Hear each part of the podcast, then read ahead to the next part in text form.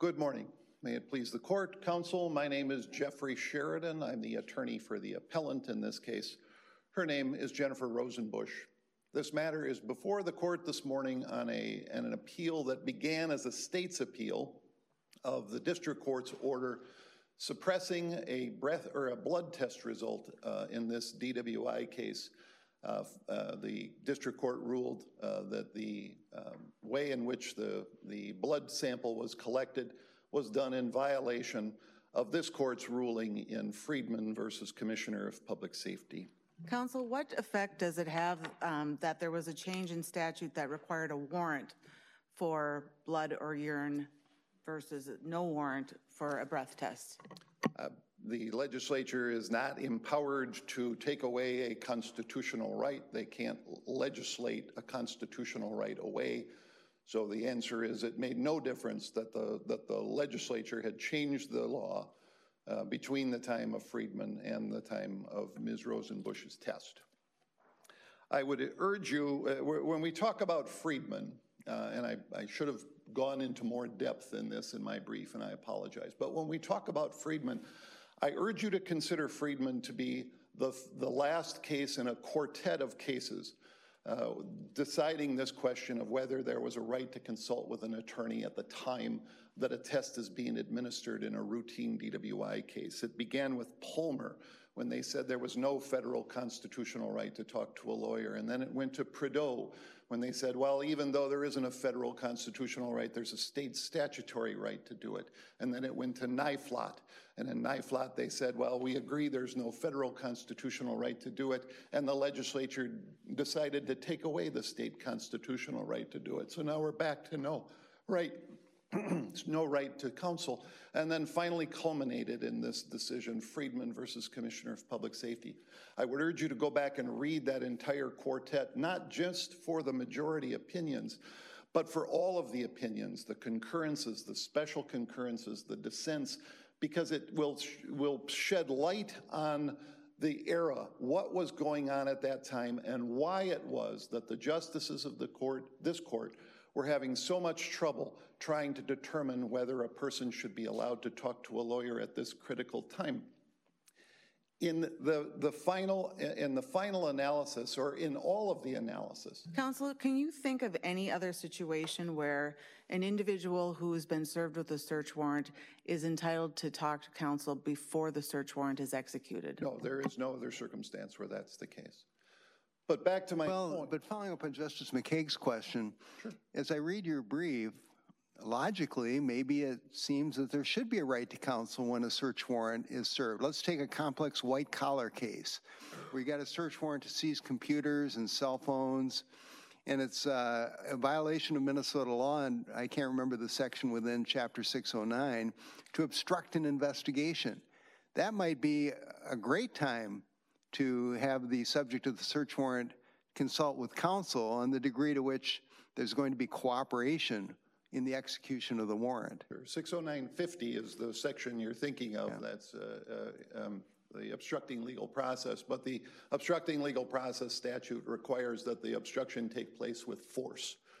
So basically, you have to fight the investigating officers uh, in their effort to try to execute a search warrant in your in your business, well, which I think is you, slightly different. You don't unlock. You refuse to unlock the door. I mean, don't you think that's obstruction of legal process? It, it, it's altogether possible, but trust me, the police have a way of opening the door even if you won't unlock it. They do, but it may not preclude a criminal charge. Well, I, I, think if it's not done with force, if you simply stand on the other side of the glass, and uh, I don't have to help right? I don't have to help you in executing your search warrant. I just have to stay out of the way. Okay, anyway, it could be a complicated legal question, though, it as to the degree to which you're going to cooperate in the, uh, in the search, right? Indeed. But if you read the quartet that I'm talking about, what you're going to see is that the justices are struggling with this very uncomfortable merging of criminal and civil law. The criminal DWI statute with this civil implied consent law, which it was being argued as this is purely a civil matter, even though it's being used as a way to, uh, to acquire evidence to use against a person in a criminal case, that it's purely a civil matter and you all don't need to worry your pretty little judicial heads about this law because it's civil. And as you work your way through that quartet of cases, you will see that the justices were becoming increasingly uncomfortable with the idea that the state gets two whacks at you for the same thing that they get to go after you in this civil proceeding and, and, and eschew the entire criminal justice process while also prosecuting you for this criminal case. You know, and I, I think that's an interesting approach you suggest, Mr. Sheridan, because I uh, I remember as those cases were coming out and the discussion about it, and, and I think it is, does make sense to view them as a quartet. And I'm just wondering if maybe where we're at now, looking, looking at the recent cases that have been decided, um, has either Friedman outlived its usefulness or is it um, is it really confined to non-warrant cases? Warrants are in a different position than um, than um, Friedman. And I would argue that exactly the opposite is true. I thought you might. Tell me why. that not only have things not gotten less complicated since the time of Friedman, but they are not only more, more complicated than ever, but that the weight associated with this marriage, uh, it's actually what uh, I think Justice Todd referred to as a bad marriage and the, which they should be divorced uh, back in Prideaux, uh, that, that, that the uh, to understand that, at the time Friedman was decided, there were two statutes Minnesota Statute 169.121, the DWI statute, and 169.123, the implied consent law. At that time, those two laws together occupied less than 10 pages of criminal code. Today, as of July 1st of 2017, when this section went into effect, Minnesota's criminal or the, the impaired driving code is now 46 pages long, more than four times more complicated than it was at the time that Friedman decided this stuff is just too complicated for any drunken person at 2:30 in the morning to be able to make some sort of an important decision at that point in time. And remember Friedman didn't guarantee them the right to talk to a lawyer. Friedman guaranteed them the right to try at 2:30 in the morning to try to get some advice for what Nyflot made very clear again in this quartet is an irreversible decision. Right? You don't get to change your mind. But, remember, Counsel, remember in Nyflot, she had refused testing. Uh, she asked for a lawyer. They said, no, that law changed. You don't get to talk to a lawyer anymore. She refused testing. And they said, okay, now you can talk to a lawyer. She called the lawyer, and the lawyer said, my God, take the test. And she said, okay, I'll take the test. And the cop said, oh, too bad. Already, uh, we tricked you. We're not, we're not interested in your test anymore. We're no longer interested in whether you were driving while impaired, right? Because now we got you for a refusal. At the time that, that, that Friedman was decided, there was no such thing as a criminal refusal. You couldn't be prosecuted for refusing, and yet the Friedman court said you have a right to talk to a lawyer before making this decision. Revocations were a 90 days for a failure and a year for a refusal. Today, revocations are six, can go be as long as six years in length. Okay, the revocations were nothing more than a blemish. Right? Maybe your insurance company found out and jacked up your rates, but they couldn't be used as the equivalent of a criminal conviction. But that's the law today. So you can be, there was Counsel, no Counsel, if I may, the, the, the, state suggests, though, that, that, that the balance is, if you will, if you want to call it the balance, is, is still maintained because now uh, police have to secure a warrant, which means they've had to show probable cause to a neutral magistrate, and so you don't you don't have this this adversary, if you will, or unchecked adversary, I think is what we called it in Friedman. Um, and I'm curious your, your reaction to that. My reaction is that's a red herring. That somehow is, is trying to, to convince you that because there's a warrant now, there is no right. But then why add, the, why, why add the additional um, obligation to go get a warrant? Well, because the Supreme Court said you needed one for a blotter. And if you wanted to prosecute refusal, to submit to testing as a criminal offense, then you first had to obtain a warrant. That the way we had done it for our 30 years of implied consent world, uh, or 40 years, or whatever it is now, uh, was no longer, you couldn't use that process and then prosecute someone for refusing a fluid test. But it doesn't change the fact that there was never, under your case law, there has never been a right to refuse testing until we got to Thompson and Trahan. That was the first time that this court, and frankly, in, in interpreting what the United States Supreme Court said, that was the first time that there ever existed a right to refuse testing. So the fact that there's a warrant today means there's no right to refuse testing. But read Nyflot. At the time of Nyflot, the, the court was very clear that under this interpretation of single factor exigency, that, that anytime alcohol is involved, that a police officer never needs to think about getting a warrant, and that there is no right, and Nyflot makes that clear, there was never a right to refuse testing, but there was always an option to refuse testing. And nothing about the new law has changed that because today there is still an option, even in the face of a judicial warrant, to refuse to And submit is, to and I presume that option is found in subdivision 13. That's what you're referring to, because as um, I read the state of 171, because as I read the state's brief, they're suggesting that there still is no, there is no decision to be made. So even if we were to apply Friedman outside of the strict implied consent um, confines, there's no decision that the driver can make now. And I think I'm reading their brief correctly, um, simply because of, of the presence of the warrant. And I gather you would reject that. I do, I do. There, there is not a right to refuse that test. There is absolutely the option to refuse that test contained within the statute. And in fact, in this case, Counsel, can uh, defense counsel actually advise a person to ignore a court order when a warrant's issued? it's an interesting question. If you go back to Nyflot, the question was is that uh, in note footnote three of the majority opinion in Nyflot said counsel can't counsel someone to refuse testing back then either.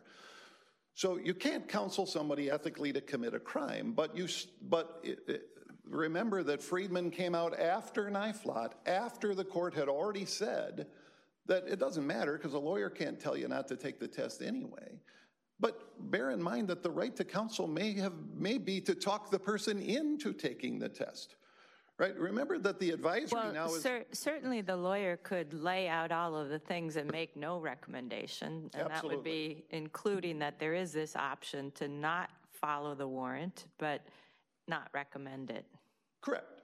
Yeah. So the, again, that's that's the job of the lawyer. And remember, in in uh, in Davis, uh, other case I cite in the brief. Remember that in Davis, after after Friedman came down, uh, in what I generally refer to as a legislative tantrum, they went in and took all of the useful information out of the implied consent advisory right? And now we're not going to tell you anything about what might happen to you if you take or refuse this test. Now you're on your own. You got a right to counsel, great, go exercise it. But now we're not going to tell you anything. And so that, and, and so we came back to you in Davis and said, really? Are you going to let them take all of the information out? And your response was, yes, because of the right to counsel. The right, you have the right to talk to somebody who actually is going to help you with your particular circumstances make this decision. That's why Friedman is so important and why I would argue that the new advisory clearly violates your decision in Davis. Counsel, what do we do um, in reading the Miki brief from um, the Minnesota County Attorneys Association? It talks about if, if we, let's say we agree with you that there should be the right to counsel even though that there's this warrant requirement now. So what's the timing of that? So is there, can it be done simultaneously that Miss, like your client in this instance could be calling an attorney while they're going to get a warrant? Or do they have to get a warrant and then say, now you have an, the right to talk to an attorney? I don't know that there has to, that you have to decide one way or the other, but certainly there's no reason that that couldn't be happening simultaneously. Um, but, uh, uh, you know, uh, But isn't the first question defense counsel is going to ask is, is there a warrant? yes. I mean, And then the, que- the answer back from the officer is it's in process. Okay, I can give you some advice based on it's in process. But the question now is, is that now the, the advisory. okay, so it's in process. So, so you have your consultation, you hang up the phone, and then 20 minutes later, the warrant comes in. Mm-hmm. So then is there another right to counsel again, now that we've got the warrant? Perhaps, and again, the, how the, the logistics of that, I mean, the way this works in the station house now is that the right to counsel doesn't, eh, when a, when a person hangs up the phone, that doesn't end the conversation. The officer will ask, uh, have you had enough time to talk to a lawyer? Do you want to talk to anybody else? Or do you want to be done with your attorney time? You, you get to make, those conversations are going on in station houses all across the state today. So how the, the, the particular logistics of any particular case shake out is obviously what we do as lawyers. We litigate, right? Whether that comported with the spirit of the law. But the spirit of the law today, uh, the, this law today is you get no information at all. And it's, I, I want to point this out just because it's an interesting side note in this particular case. In this case, the officer got a warrant to search for blood and then told Ms. Rosenbush refusal to submit to this test is a crime. That's it. That was the extent of the implied consent advisory that he provided. Refusal to submit to a test is a crime. In this case, that was a lie. If she'd have refused blood testing, he would have had to offer her a urine test before she could be prosecuted for refusing to submit to the test and had to have gone back to a judge and got a second warrant because he didn't bother to get a warrant for blood or urine in the first place. So not only is that little snippet of information colossally unhelpful, but in this particular circumstance, it was actually false. It was not true. That is all information that a lawyer could have provided to her. In addition, by the way, and if you really want to use this refusal threat as a reason to get someone to provide you evidence, which I hope is the wholesome reason why this threat exists, is to actually compel people to do it. And all you're going to do is provide one nugget of information in your new advisory form. Why not at least tell them that refusal to take the test is a more serious crime than driving drunk? Counsel, on your point that she didn't get an accurate advisory, um, is that before us, or is, is this simply a question of right, of right to counsel? It's not before us. Okay. It's a question of right to counsel. It's an, uh, yet another illustration of the answer to, to Justice Anderson's question. Has this, as the county attorney... Offered for associ- illustrative purposes only. Right? As the, as the, is the County Attorneys Association right that this has become some quaint and antiquated uh, right to talk to a lawyer? And boy, these, these criminal defense lawyers have no role in this situation at all. That's their position. My position is that when you go from 10 pages to 46 pages, when there's, you know, there was never such a thing as, as the scarlet letter of whiskey plates uh, back at the time of Friedman. There was never such a thing uh, as vehicle forfeitures at the time of Friedman. There was no such thing as mandatory holds if you tested over a certain limit. Uh, there was no such thing as having your license revoked for taking prescription medicine. But right? counsel, isn't that probably in response to the, the progression or the, of the number of people who are actually committing DWIs? I mean, it's one in seven people in the state of Minnesota have committed a DWI. And of course, the consequences of that with individuals being killed, harmed, disabled permanently. Isn't that in response? I mean, isn't the legislature responding to the fact that we unfortunately have not been able to lower the numbers of DWIs in this state? And I'm, and I'm certainly not advocating in favor of drunk driving. Let's be very clear about that. I don't drink at all. Okay, that's not what I'm advocating for. What I'm advocating for is that if you're going to do this, if you're going to allow the state to have two whacks at you, right? To think about that is like probably the most un-American thing imaginable, that the state gets two bites at you for the exact same thing, one with a, a, a burden of proof of, of preponderance of the evidence, right? That if you're going to allow that to take place, the one protection, the one protection that you talked about in Davis is the lawyer, right? Because they've taken away all of the other information in this. The, you know, the next Counsel, most- this, this, this sort of double whacking theory that you have, though, it, it isn't really unique to DWI. I mean, you could, you could imagine in the licensing context, for example, if an attorney steals from a client um, they're going to be disbarred probably, and they also are likely to face criminal charges. So, Probably. so, I mean, wouldn't, so do we have a warrant, to- thinking about a warrant requirement in that context too then? But we do this all the time, and, I mean, in the, and in the context of, let's say, uh, uh, Department of Health, nursing licenses, that sort of stuff for people who are accused of crimes. Uh, So the, they begin the criminal process, and they provide you notice that they're going to take action against your nursing license uh, because you're accused of domestic assault. Well, it's hypothetically, okay? They serve that notice on you, uh, and then you make a request for an administrative hearing, and the first thing the administrative law judge says is, is there a criminal case pending? Yes, there is. All right, we're going to stay this and we're going to wait.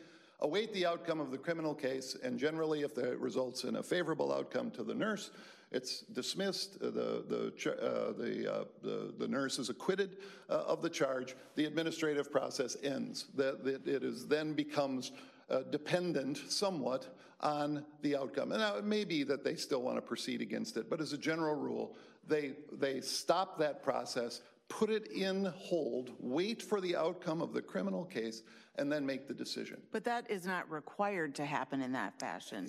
I mean, similarly to child protection proceedings, if a parent is charged criminally, I mean, generally, they will wait for those criminal charges to resolve, but not always, mm-hmm. and there's nothing that requires them to. And then also, if they, if the defendant is successful in defending the criminal charges and they're found not guilty, there's nothing that prevents the county, and in fact, generally, the county does still proceed because of the difference of clear and convincing versus beyond a reasonable doubt. Yes, and that, that indeed does happen.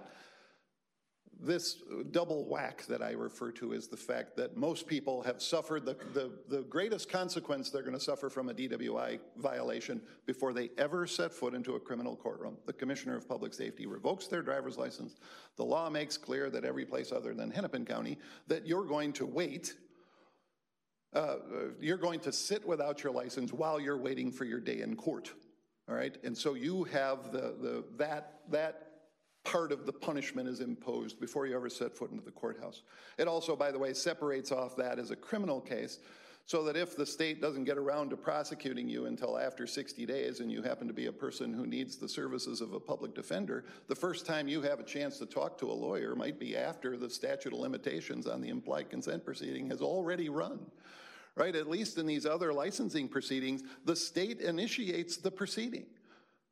That is started by the state, and they have to come in and prove this up. In an implied consent proceeding. But there isn't a right to counsel in the implied consent proceeding where there is a right to counsel in the DWI process going through the criminal there, court. there is no right to counsel in the implied consent process, right? So the, the and, and it, What I'm saying is that, what I'm suggesting is that if you have somebody who is a public defender eligible, Mm-hmm. they would have to go out and hire counsel, and they wouldn't have to necessarily be waiting for the criminal. That's my, Okay, absolutely. So what it, all it requires is knowledge and resources, right? So you can go out and hire a private lawyer to do this separate, what I refer to as the shadow prosecution, and I realize that, uh, yeah, I, I, I understand all the subtleties of that.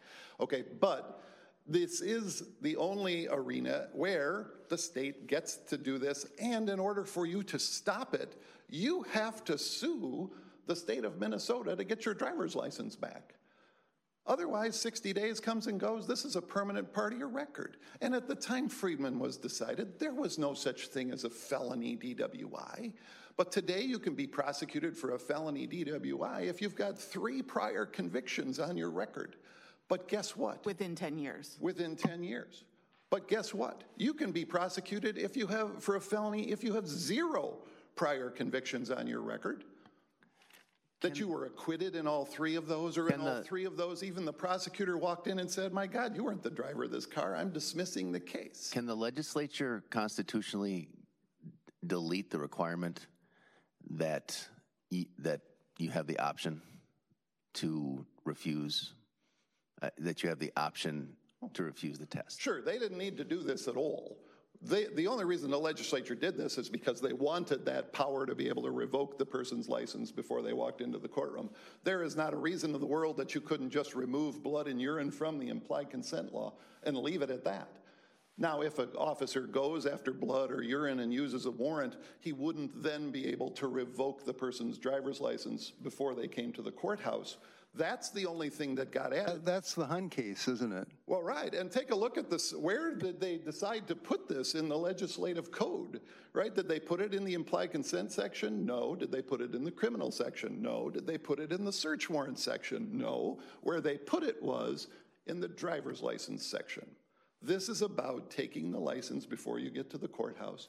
And they have come up with this awkward procedure, this marriage between the civil and the criminal, all for the purpose. Well, they have the right to, the legislature has the right to come up with whatever awkward procedure they want to. The question As is. As long as it doesn't violate the state constitutional right to consult with an attorney at that point. And that's, and, and I'm sorry, we can come back to this on, on rebuttal. Okay. Thank you. Uh, yes, Mr. Sheridan, you have 10 minutes for rebuttal. Ms. Light. Thank you.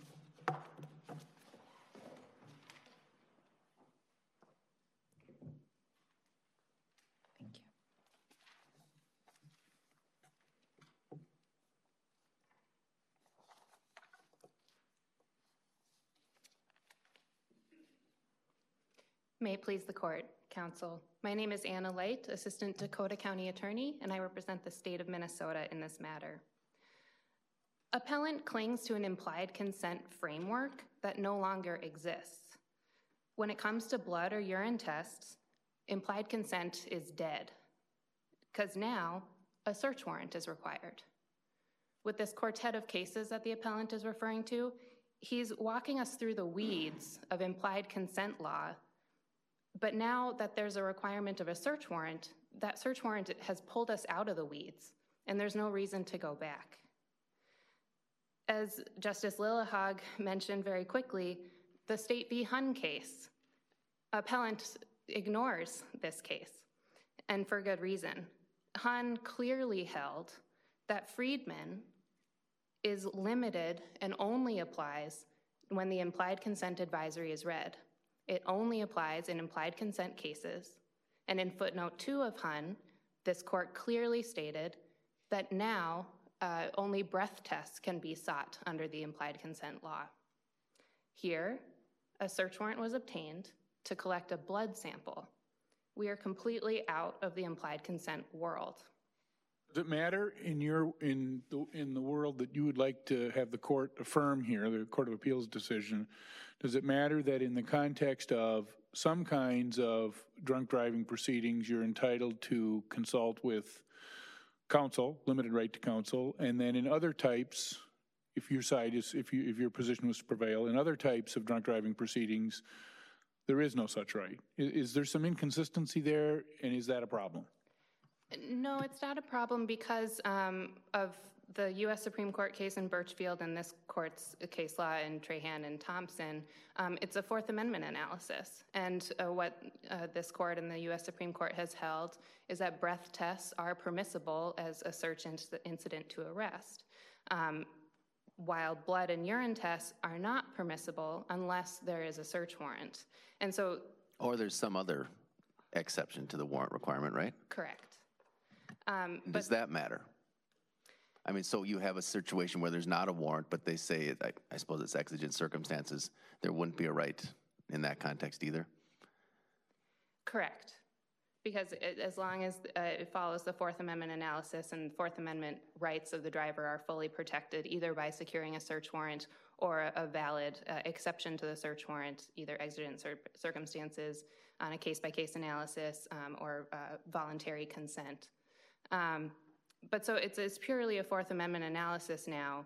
Uh, Oh, So the- I think the question that I have, maybe I should refine it a little bit further. Um, I, the question that I have is that isn't the ultimate question that the driver uh, or the de- potential defendant faces the same in either context, which is what is the complica- what are the potential complications for whatever choices the, the defendant, you, you argue that the defendant here doesn't have any choices, what, but the statute seems to contemplate that some will refuse the test, and then the, the statute says there are consequences to that decision.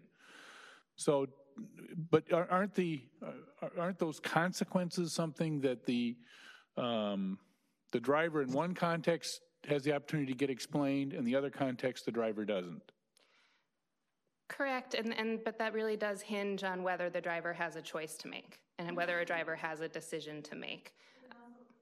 Wouldn't we be adding more confusion? I mean, it's, to me, the law has progressively gotten more confusing. And so if we have, if you have a breath test, no warrant necessary. Blood urine, warrant necessary. Breath test, you get to talk to a lawyer. But if it's by a warrant, you don't. I mean, aren't we creating more confusion? It, it possibly, um, and and to resolve that confusion, this court, if this court were so inclined, uh, I would invite the court to consider overturning Friedman. Uh, I am not sure that this that that issue is squarely before the court today because this is not a breath case. This is a blood case, um, and whether Friedman still applies in the breath test arena, I think is is an open question. I think it is possible Counsel, that just articulate what, what are the substantial and compelling reasons that would support a decision that we should overrule our precedent? Sure. Friedman uh, decided in 1991 was a plurality opinion to begin with, um, and it carved out a very narrow exception under the Minnesota Constitution to the general Sixth Amendment right to counsel rule that, that counsel does not right to counsel does not attach until formal charging. Friedman created this very narrow exception under uh, the specific set of circumstances that were concerning to the plurality um, at the time under the implied consent law that was in existence at the time. I think um, as this court's jurisprudence has progressed over the years, we have seen a shift um, into uh, a fourth, a straight Fourth Amendment analysis. And now with uh, the analysis of breath tests under search incident to arrest and with the warrant requirement for fluid tests, um, I think it, it, it uh, is before the court and, and is, could be uh, compelling reasons to overturn Friedman that the concerns present in Friedman are no longer um, of concern today. Well, how, how, do you res- how do you respond to opposing counsel's argument that back in the Friedman days, yeah, it's the loss of the license. Now, it's a separate crime. The stakes are higher for the driver here than for Friedman because test refusal is a criminal offense. Sure. Um, that doesn't change uh, the reasoning for me. Um, the uh, concern in Friedman was a driver being presented with alternate choices uh, in the face of their adversary uh, that held the full power of the state behind them um, and was given an advisory that could cause confusion.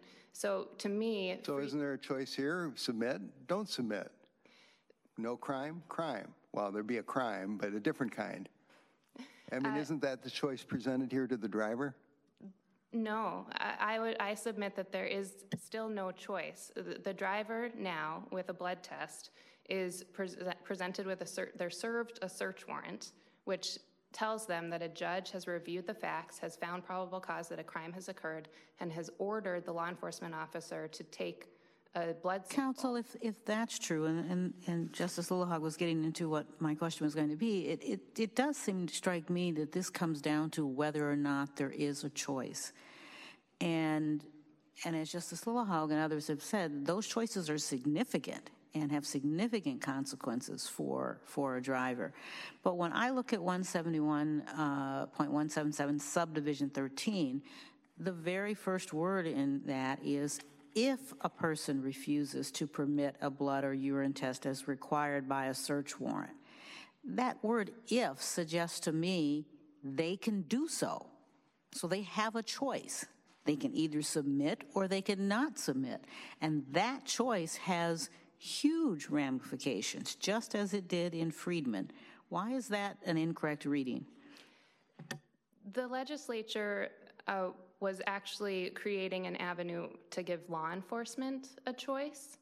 So to, to avoid violent encounters when trying to um, to force a blood draw, the legislature was trying to have an avenue where if a driver was physically resisting, was getting confront, you know, physically confrontational with, and there's wouldn't they have that choice without the statute? The law enforcement. Yeah, what, law enforcement doesn't have to use the doesn't have to if someone's resisting, even without that statute, law enforcement doesn't have to force someone to take a blood test. Correct. So that can't be the reason, right? Doesn't well, there have to be something else here? Like it, giving the defendant a choice?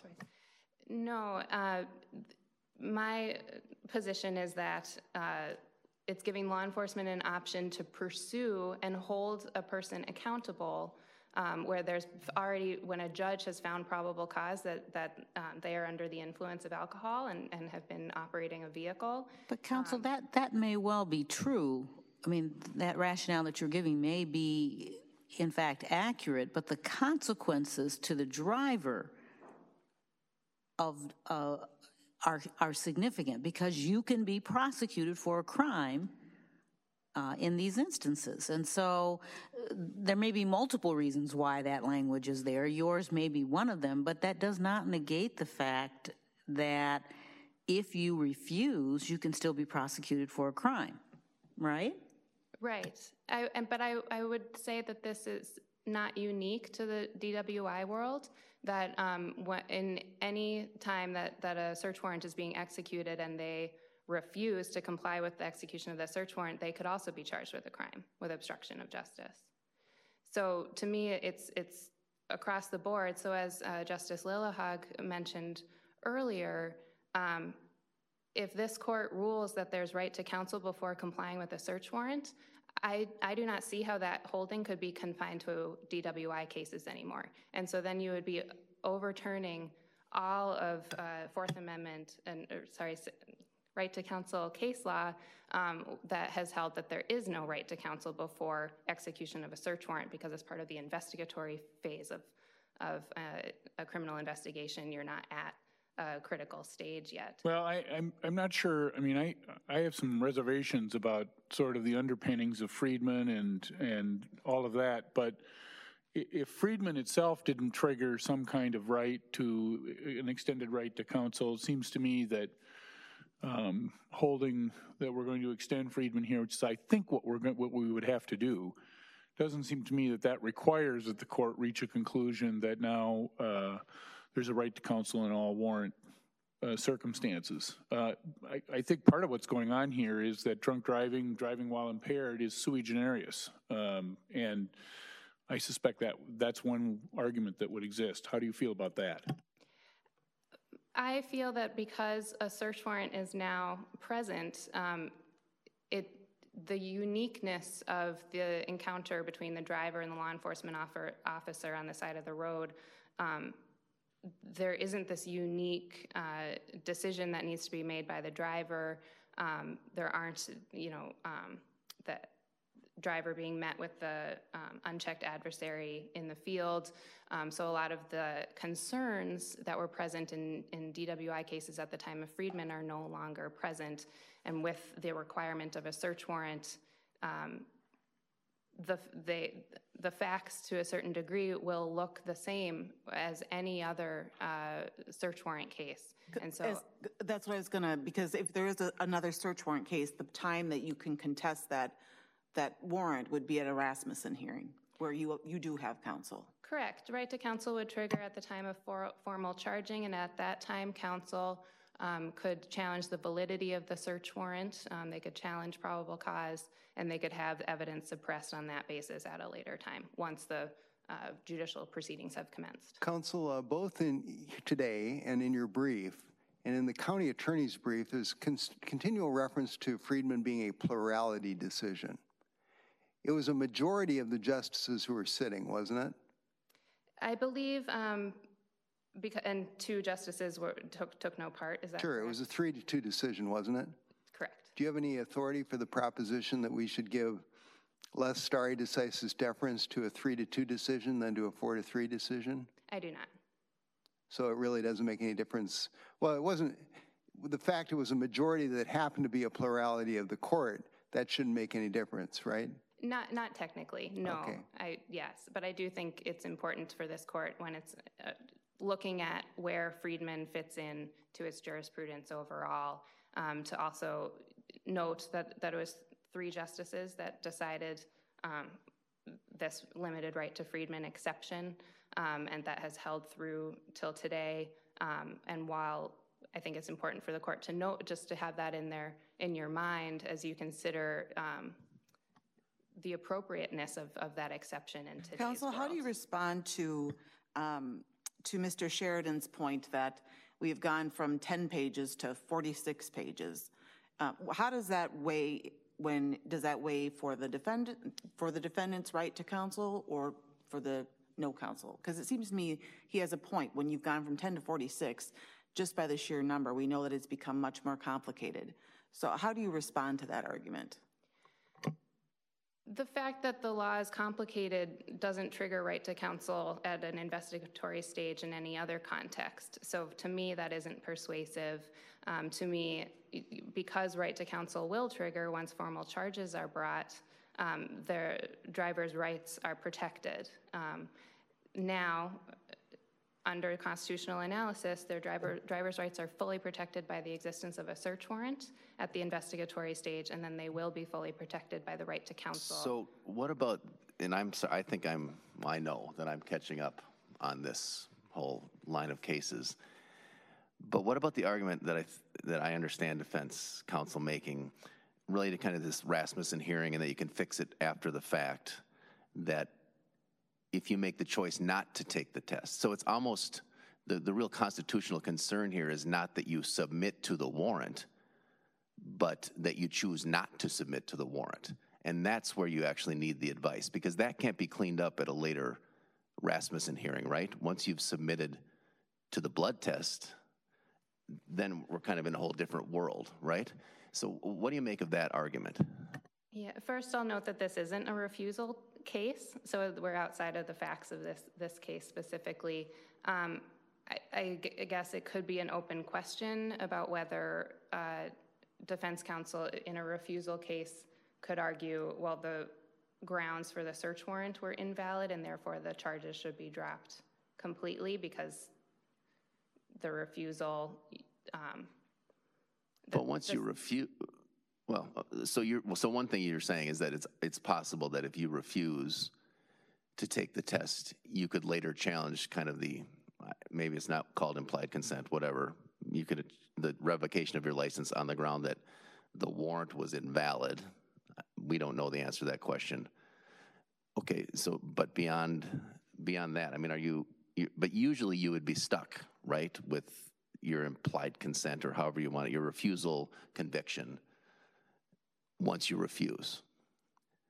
Well, because you wouldn't be convicted yet, you would just be charged. So if you were charged with refusal, the right to counsel would trigger, right to counsel could um, fully defend your case. But so you've what, already made the choice. what's the, so there would be a challenge to the, that the warrant was invalid in that, in that implied consent case or however, the, the conviction or the, the uh, charge for refusing to consent?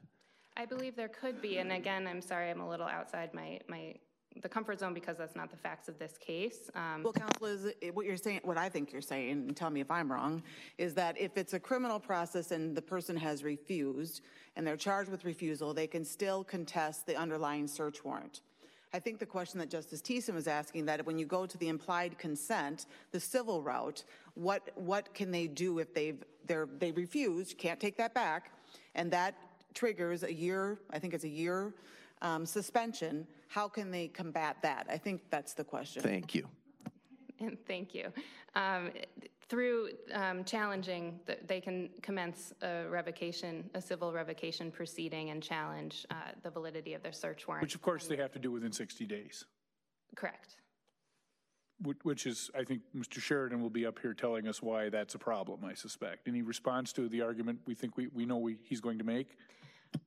The legislature has drafted um, the procedures as they see fit. Um, there's no argument that the 60-day requirement violates any type of right to counsel. As, um, as the justice, justices have noted earlier, there is no right to counsel in a civil proceeding.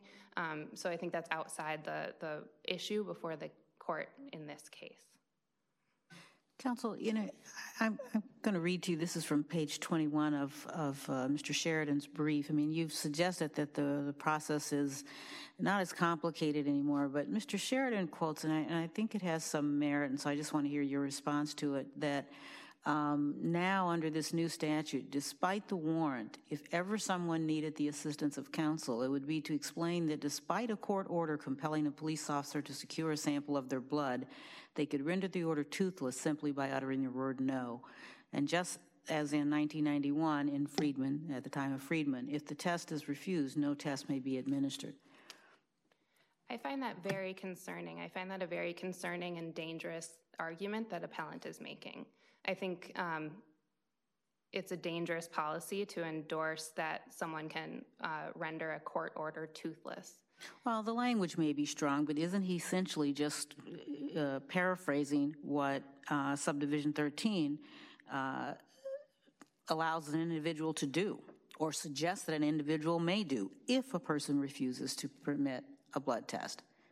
Again, I would argue that my contention is that the the driver does not have a choice and there is no decision for the driver to make. But when you're served with a search warrant that's telling you that, that a judge is ordering you to submit to a test and then being told that refusal is a crime, that's not presenting you with any options. Your options are to comply with the search warrant. Then the if if the person refuses, no test shall be given is giving law enforcement an avenue to avoid to avoid a dangerous and uh, violent encounter um, and, still be able to hold that person accountable for public policy reasons, public safety reasons, under you know for the, um, the severity of, of, drunk driving. Um, so that would be my response. Counsel, I want to ask you about 609.50. Um, let's take a non-DWI warrant say for search of uh, a home for drugs, um, if I uh, obstruct or interfere with the execution of that warrant, then I'm guilty of 609.50 violation, right? Correct. And it, I can be obstructing and interfering without using force or violence. Correct. But if I've got this right, in 171.177, you can refuse to submit to a DWI warrant um, and that does not violate 609.50 unless it's accompanied by violence or threats. Do I have that right?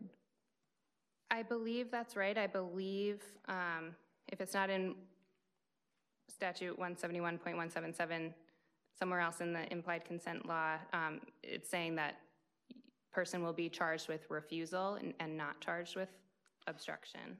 So in a way, it's actually a less complicated decision as to whether to submit to a DWI warrant than it is to submit to any other warrant. Um, you have less chance of an exposure to a 609.50 prosecution, unless you're using violence, of course. I would agree with that. Okay. I would I would take issue with the word decision, though. Um, just that when I think it's a new concept in this DWI world with the requirement of a search warrant that there's still a decision to be made when, when you're served with a search warrant. Counsel, I mean, as a practical matter, when you're served with a search warrant of whatever kind, you have a decision to make as to whether or not you comply with it, right? As a practical Why are you so matter. afraid of the word decision? Is it because the Court of Appeals said there was no choice? Be, yes, and, and my position would be that, that when faced with a search warrant, you have no choice but, but to But there is a choice, isn't there? On a practical level, okay. yes. Thank you. So what does that mean for the implication of Hun in this case, if there's actually a choice? Hun very clearly held that uh, Friedman is limited to when the implied consent advisory is read. So it, it had nothing to do with the fact that there was a choice, even though the language of the opinion talks about being faced with a choice or not, that you, they weren't faced with a choice in that case. So right. Hunn is not about choice, it's about just implied, Friedman is just limited to this small thing. That's the state's position. That's the state's position. Uh, this court um, knows how to write, it, write its holdings, and, and its holding in Hunn was very clear and unequivocal. But and it knows how to write the word choice too, I suppose. Correct.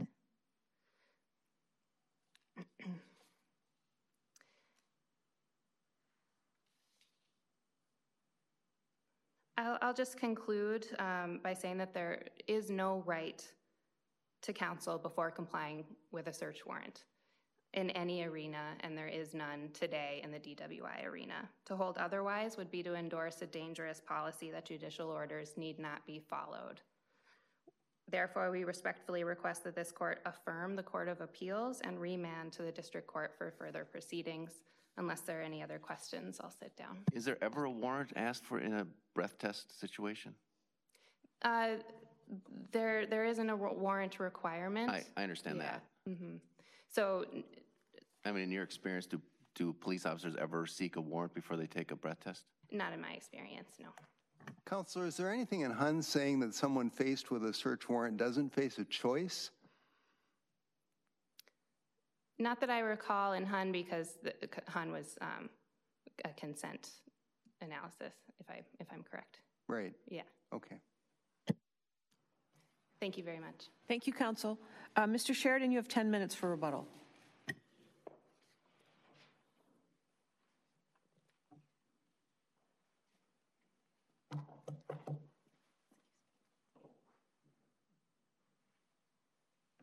Mr. Sheridan, you know, the counsel makes the point, and, and this is just, you know, kind of plain language, if you will, for lack of a better terminology, that this is not an implied consent case. And we said in Hun and, and Fried that, that, that Friedman was an implied consent case. And so she says it, it, it, it doesn't, it isn't governed by 169A.50 through .53.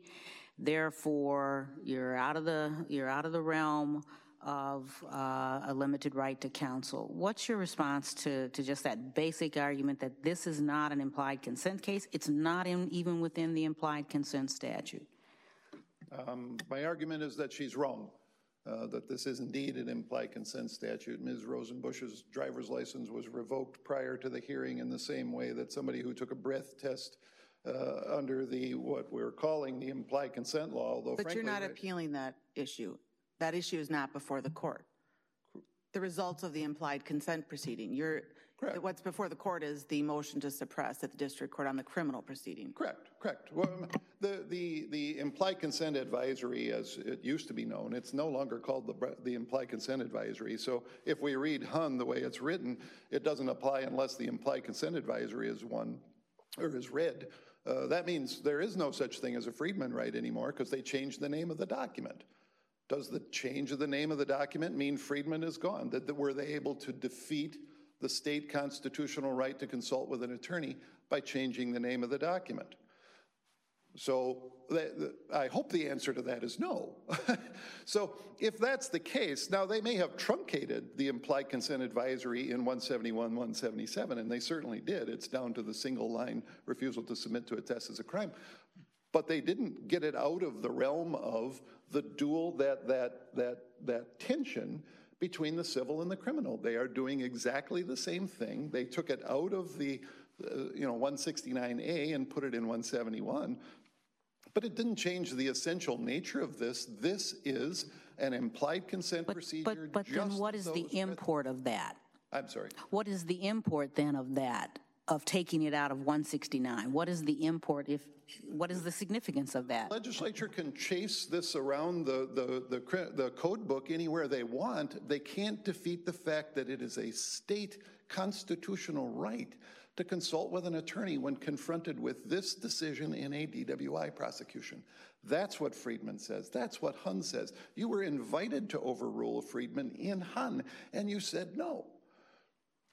Right? This is exactly Where, where did we say same- no? I, I recall that opinion pretty well.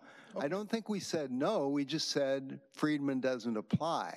in that particular circumstance? But we didn't square, the, the opinion, you'd agree the opinion does not squarely confront the question of whether to overrule Friedman. Well, you were certainly invited to do it. I, I know that, but Okay. you, you, you not you only didn't. said that, you said we, in your brief, you say we decided Okay. not to do that. I apologize. That's a poor use of words, but you were invited to do so and you didn't. So I, I may have, I- I've overextended that. But this is no different. This is another test being acquired. It, it may be in a different place. Remember that breath, blood, and urine used to be in the implied consent law until Birchfield said you can't do that anymore, right? So we haven't changed this process at all, other than to extract that from one place in the code, plop it down But in counsel, another place why- in the code, why and not- take away the right to counsel. Why not overrule Friedman and go with the route of the federal the, the route that the federal courts have gone, which is that there isn't a right to counsel until there is a commencement of the judicial proceedings. Wouldn't that be cleaner? Well, Well, I suppose if cleanliness is the issue, I, I, I, again, I would urge you to go back and read the quartet because it is where these two merge, where these, the civil and criminal process are being thrown together during the evidence gathering process of a criminal prosecution and pretending that uh, because it's a civil case, we don't need to worry about the But we do have that in other circumstances. I mean, in fact, we have it, we have it where someone, the county can file a termination of parental rights petition. You can lose your children at the same time that there's a criminal proceeding. The civil proceeding is going to continue on, and there's a decision about whether that parent is going to work the case plan and make some admissions that could be very contrary to the criminal. I mean, so it's a choice of you, you can go that you're going to get in trouble and have to maybe spend some time in prison, or you can lose your children. I mean, we have, we have that in other areas of the law. Yep, and the county sends you a notice and says, we'd like you to come in for an interview and you're welcome to bring a lawyer with you, right? Or we're going to question you when we're down at the station about the way that your children were treated. And when we do that, we're going to read you a Miranda warning and we're going to give you an opportunity But not in the civil process. There is no right to counsel in the civil process in the investigative mm. process. But the civil process will, the, the civil process in the DWI context is going to march forward that moment. It's going to happen in that moment. You're going to make an irreversible decision in that moment. Whereas the person who's being interrogated by the police can say, you know what, I should probably talk to a lawyer first, and everybody's going to press the pause button, and we're going to give them the opportunity to talk to a lawyer before they answer any more questions.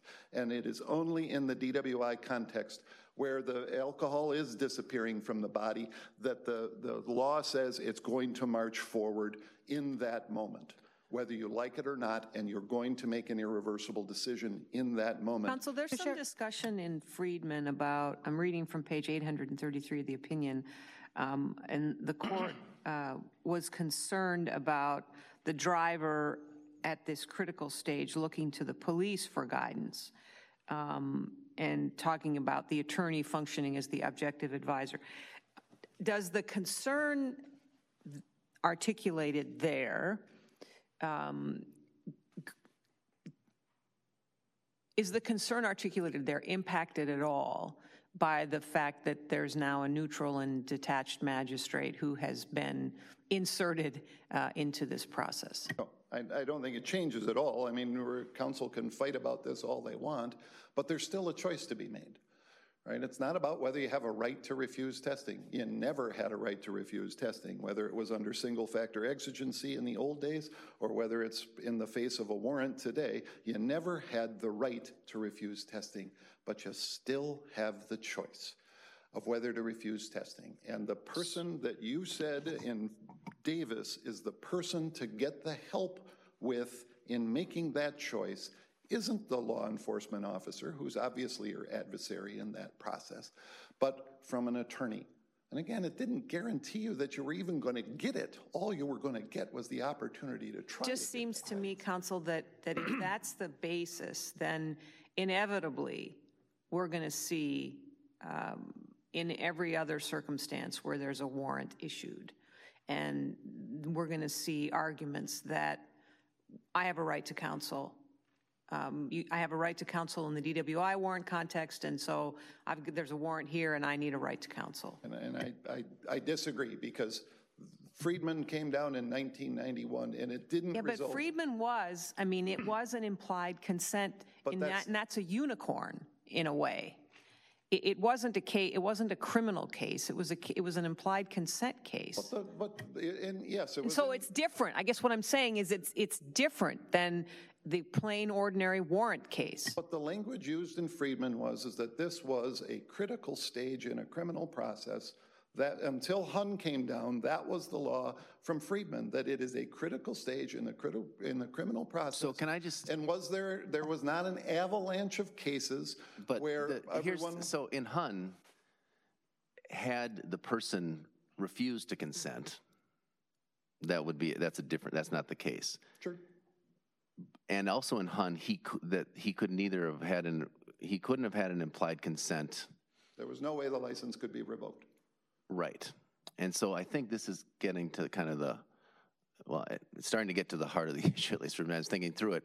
So, in an alternative case where your client had actually refused to consent, that may be a different. Is that a Or different refuse to case? submit. I don't like the word Refuse to because submit. it's Is that to a submit. different? Thank you. Is that a different case than the one we have here, where the choice was made not, not to, to, to go ahead and just let the blood test be taken? But, but in HUN, you recognize that it is the combination of the, the right to consult with an attorney along with being advised of the right to consult with an attorney that was the limited right to counsel that came out of Friedman.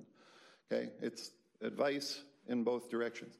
If the, if there had been a refusal, would I still be here arguing that she had the right to consult with an attorney? Absolutely. Because an attorney probably would have told her, look, you're going to get revoked for a longer period of time and you're going to get charged with a more serious offense. You're going to get charged with a third degree refusal rather than a fourth degree DWI. And could she have challenged the warrant in that case? Oh, sure.